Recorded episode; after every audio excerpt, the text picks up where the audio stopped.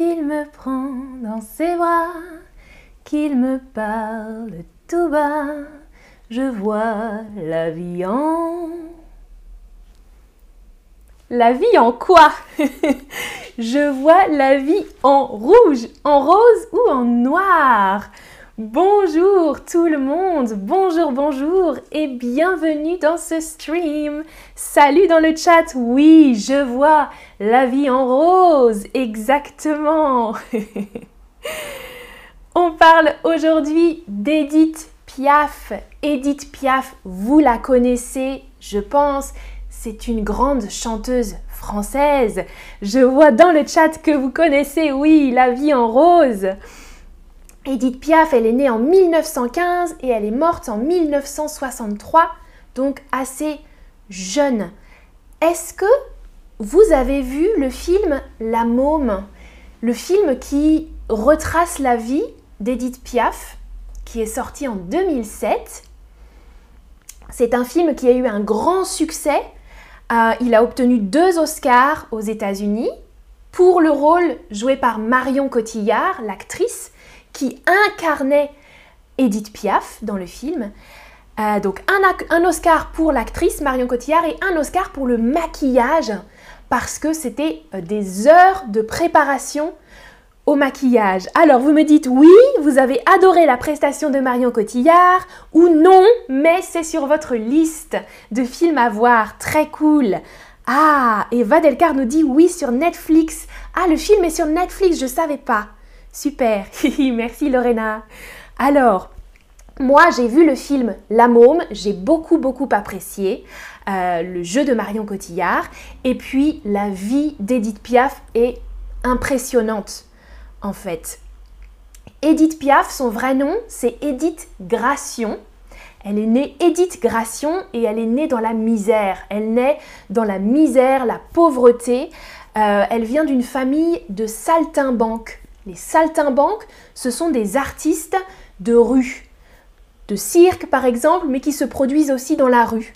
Euh, son papa était artiste de cirque, contorsionniste. Contorsionniste, c'est une personne qui, qui, qui, tord ses bras, vous voyez, contorsionniste. Et euh, sa mère était funambule, elle marchait sur un fil, funambule, et puis chanteuse aussi, chanteuse de cabaret. Oui, Abby dans le chat nous dit Marion, super actrice. Ouais, c'est vrai, c'est vrai. Donc voilà, sa famille, c'est une famille d'artistes, mais euh, sa maman euh, ne s'occupe pas d'elle. Elle est confiée à ses grands-mères. Donc, des conditions de vie pauvres, euh, mauvaise hygiène de vie.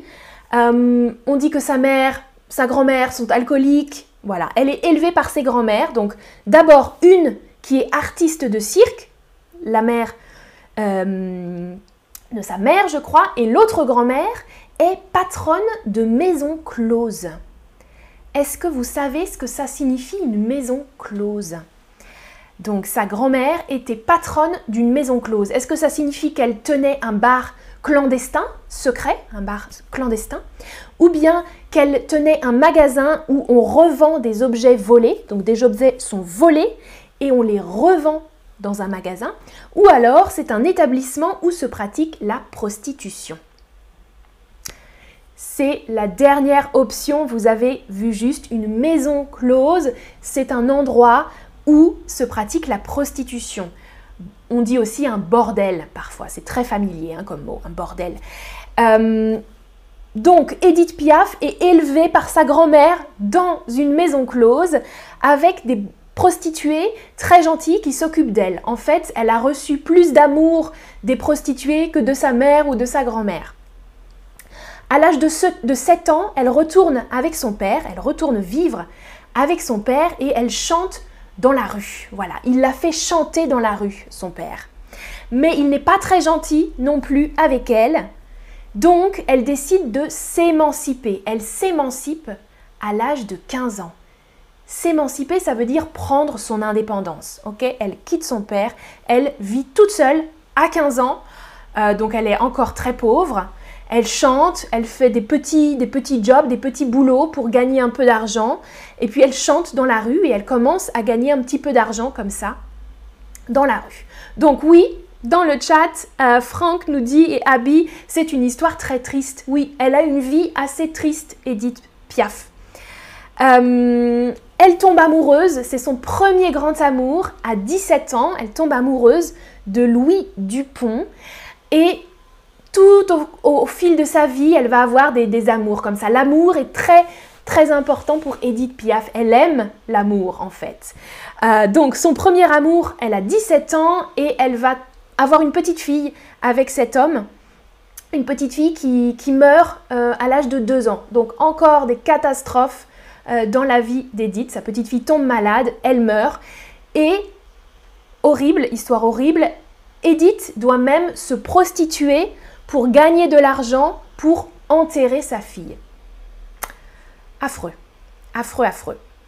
Ah, Flora nous dit dans le chat, elle a été enterrée au cimetière du Père Lachaise. J'ai vu son tombeau ou sa tombe. Oui, moi aussi, j'aime beaucoup le cimetière du Père Lachaise et j'ai vu aussi la tombe d'Edith Piaf, c'est vrai. Alors, en 1935, elle commence à faire de bonnes rencontres. Elle rencontre un homme, donc son mentor artistique, qui lui choisit son nom d'artiste. Parce qu'elle s'appelle, je vous l'ai dit, Edith euh. Et cet homme décide de qu'elle s'appellera la môme Piaf. Alors la môme, ça veut dire un enfant, en français très familier, en argot un môme, une môme, ça veut dire un petit enfant, un enfant. Parce qu'elle est très petite, Edith Piaf. Mais qu'est-ce que ça veut dire un piaf? Un môme, c'est un enfant, donc une enfant, la môme, piaf. Un piaf, c'est un petit chat, une petite souris ou un petit oiseau, à votre avis? Ouais, exactement. Ah, c'est pas facile. Un piaf, c'est un oiseau, un petit oiseau, euh, mais c'est un mot familier pour dire un oiseau. Hmm? Oh, il y a beaucoup de piafs, il y a plein de petits piafs qui font du bruit. Voilà, donc comme elle chante, euh, c'est comme un petit oiseau et la môme, parce qu'elle est très petite, elle mesure 1m47. Donc peut-être qu'elle doit m'arriver là, 1m47. Elle est vraiment très très petite, Edith Piaf. elle enregistre des disques et devient une vedette de musical. Alors, je vois dans le chat que vous me dites la foule est la chanson que j'aime le plus. On va chanter après, si vous voulez. On va chanter quelques chansons. Ah, Aurora nous dit j'aime l'accordéoniste. Ok, ouais. Alors, j'ai pas préparé ces chansons-là, mais, mais oui, je les connais aussi. Elle devient une vedette de, musical. De musical. Le musical, c'est comme euh, c'est le même terme qu'en anglais. En français, ça désigne une grande salle de concert euh, très très belle avec des beaux décors, euh, des beaux rideaux. Voilà, une grande salle et le public qui assiste au concert dans un musical, il peut en général manger et boire par exemple. C'est comme un cabaret mais en plus grand, en plus prestigieux, un musical. Et une vedette, une vedette, c'est un mot qu'on utilise pour dire une star, une star ou une célébrité, hein, par exemple. Elle va aussi faire un peu de cinéma. Elle a des rôles au théâtre, des rôles au cinéma. Euh, voilà. Ah, dans le chat, elle était une petite grande femme, exactement, exactement, une grande petite femme. Son, je vous ai dit tout à l'heure que l'amour a compté beaucoup pour Edith Piaf. Elle a écrit beaucoup de chansons sur l'amour et en particulier sur son grand amour, le boxeur Marcel Cerdan. Marcel Cerdan, elle va le rencontrer en 1947 et malheureusement, il meurt deux ans plus tard dans un accident d'avion. Un jour, il doit prendre l'avion pour venir voir Edith Piaf. Elle insiste, elle insiste pour qu'il vienne, qu'il prenne l'avion, et l'avion s'écrase. L'avion s'écrase, Marcel Cerdan meurt, et là, c'est terrible, terrible pour Edith Piaf. Elle va sombrer dans l'alcool, euh, dans la morphine, parce qu'elle a des douleurs euh, dans le corps. Euh, sombrer dans l'alcool, sombrer, ça veut dire se noyer. Hein. un bateau sur l'eau, quand il y a une catastrophe, un accident, le bateau sombre dans l'eau. D'accord? Ça veut dire tomber. Elle sombre dans l'alcool, dans les médicaments, c'est une très mauvaise période, mais euh, ça va alimenter sa créativité aussi pour Marcel Cerdan, son grand amour. Elle écrit ces deux chansons, L'hymne à l'amour et Mon Dieu, qui sont euh, ses plus belles chansons, je pense, moi, ses plus belles chansons. Mon Dieu, euh, très très très très triste, horrible. Abidi, l'hymne à l'amour est ma chanson préférée. Et Franck dit j'adore. Flora, non, je ne regrette rien. Oui, ok. Plus bleu que tes yeux est magnifique aussi. Ah, je ne connais pas cette chanson Goulougour, Plus bleu que tes yeux. Ouais, je ne connais pas. Alors, c'est parti. Est-ce que vous êtes prêts à chanter un peu avec moi? Regardez, je vous ai préparé les paroles et vous devez trouver les mots qui manquent. Alors, la chanson, c'est La vie en rose de 1946. On a chanté un peu tout à l'heure, mais voilà la suite. Quand il me prend dans ses bras, qu'il me parle tout bas, je vois la vie en rose.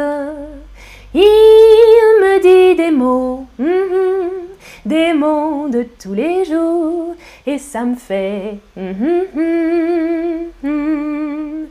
oui, dans le chat, je vois exactement, Vadelcar nous dit des mots d'amour. Et le deuxième, qu'est-ce que c'est? Et ça me fait... c'est plus difficile.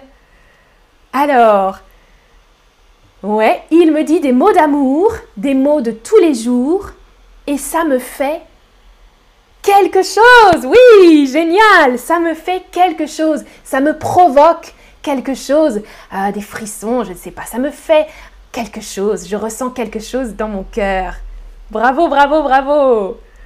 Prochaine chanson, c'est l'hymne à l'amour, bien sûr, l'hymne à l'amour. Alors regardez, j'ai mis des emojis pour vous aider à comprendre les paroles si besoin. Et pareil, vous devez trouver les mots qui manquent. ok. J'irai jusqu'au bout du monde, je me ferai teindre en blonde si tu me le.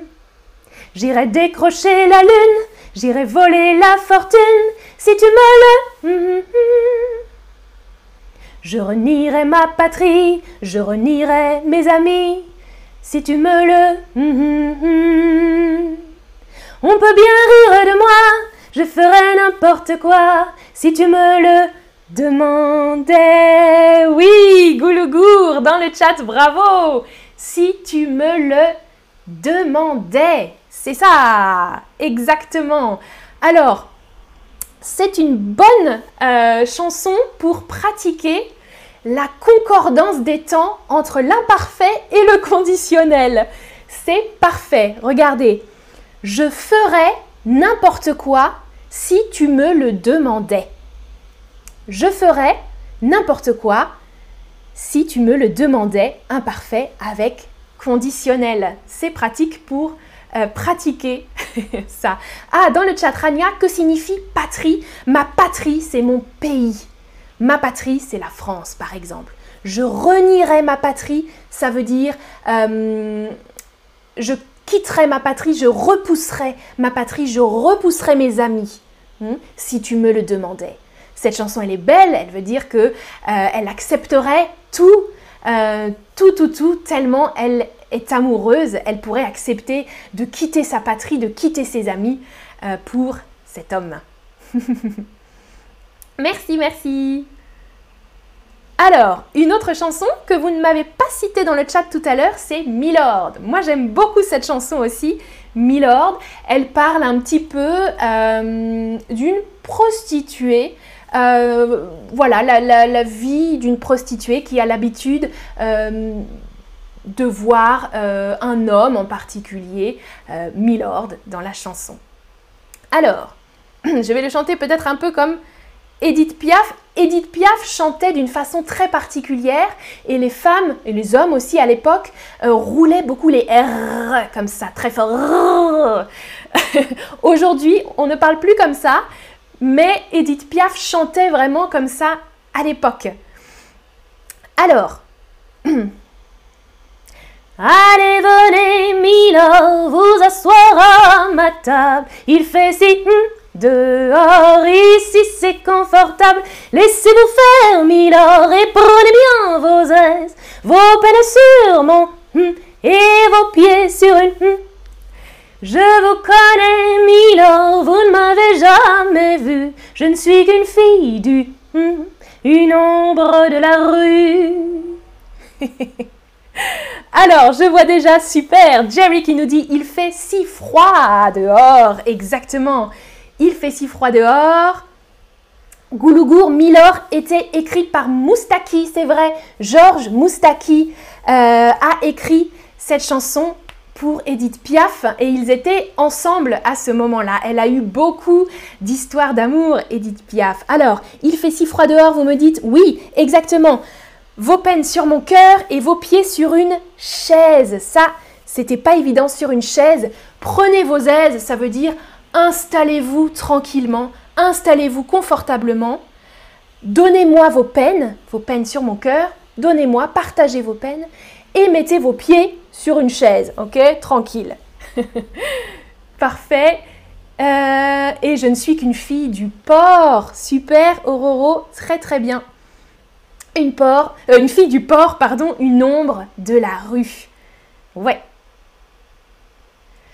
Alors, celle-ci, je pense que ça va être très facile. Non, rien de rien. Non, je ne... Je ne comprends plus rien. Je ne regrette rien.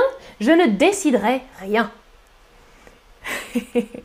oui, Jerry, vos peines sur mon cœur, exactement. Une fille du port, oui, P-O-R-T, l'endroit où arrivent les bateaux, où il y a parfois aussi souvent des prostituées. C'est de là que vient la chanson.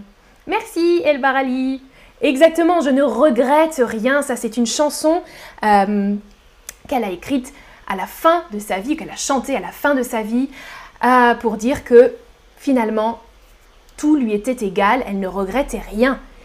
Ni le bien qu'on m'a fait, ni le mal, tout ça m'est bien égal. Non, rien de rien. Non, je ne regrette rien. C'est payé, balayé, oublié. Je me fous du passé. Oh, je vous ai donné la réponse. je vous ai donné la réponse. Est-ce que vous avez entendu? Je me fous du... Ah, Goulougour nous dit du monde entier. Non, ce n'est pas du monde entier. Alors, elle ne regrette rien, ni les bonnes choses, ni les mauvaises choses. Elle n'a pas de regrets. Tout est oublié. Je me fous du passé. Se foutre de quelque chose, c'est très familier. Ça veut dire que le passé, très bien, ne lui importe pas. Hmm? Elle ne prête plus attention, elle ne fait plus attention au passé. Se foutre ou se ficher de quelque chose. Ficher, c'est un peu mieux, un peu plus poli. Je me fous, c'est un peu impoli. Alors voilà, juste deux questions pour terminer. Est-ce que vous vous souvenez ce que c'est que un ou une môme? Un oiseau, un enfant ou un chanteur ou une chanteuse? Oui, bien sûr, un môme, c'est un enfant en familier. Un môme ou une môme, des mômes, ce sont des enfants. Attention, oui, oui, oui. Et qu'est-ce qu'une vedette? Écrivez-moi des synonymes d'une vedette. Alors.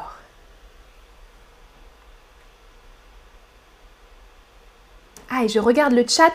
Tout à l'heure, oui, Goulougour, tu m'avais dit, c'est la chanson qui finit par Dieu réunit ceux qui s'aiment. Oui, d'accord. Alors, je connais cette chanson. D'accord. il y a beaucoup de très jolies chansons. Exactement, une vedette, ça peut être une star, une célébrité ou une personne célèbre, une femme du spectacle, oui, mais avec de la célébrité, exactement. Euh, une personne célèbre, très très bien. Ah, quelqu'un me dit un bateau aussi. Effectivement, ça existe aussi. Une vedette, ça peut être un petit bateau. Ça, c'est un autre sens du mot vedette, c'est vrai. Mais dans ce contexte, on cherche plutôt une star, euh, une célébrité, exactement. Ouais. Une actrice, oui, mais une actrice célèbre. Une actrice ou une chanteuse, célèbre. Exactement. Top Voilà un récapitulatif du vocabulaire qu'on a vu aujourd'hui. Euh, avec s'émanciper, prendre son indépendance, sombrer, sombrer dans l'alcool par exemple, sombrer dans la dépression, prendre ses aises et euh, se foutre ou se ficher de quelque chose. Moi, je m'en fiche. euh, je fais ce qui me plaît, par exemple. Merci beaucoup d'avoir suivi ce stream et d'avoir participé dans le chat et chanté avec moi, j'espère. À bientôt pour une prochaine vidéo. Salut, salut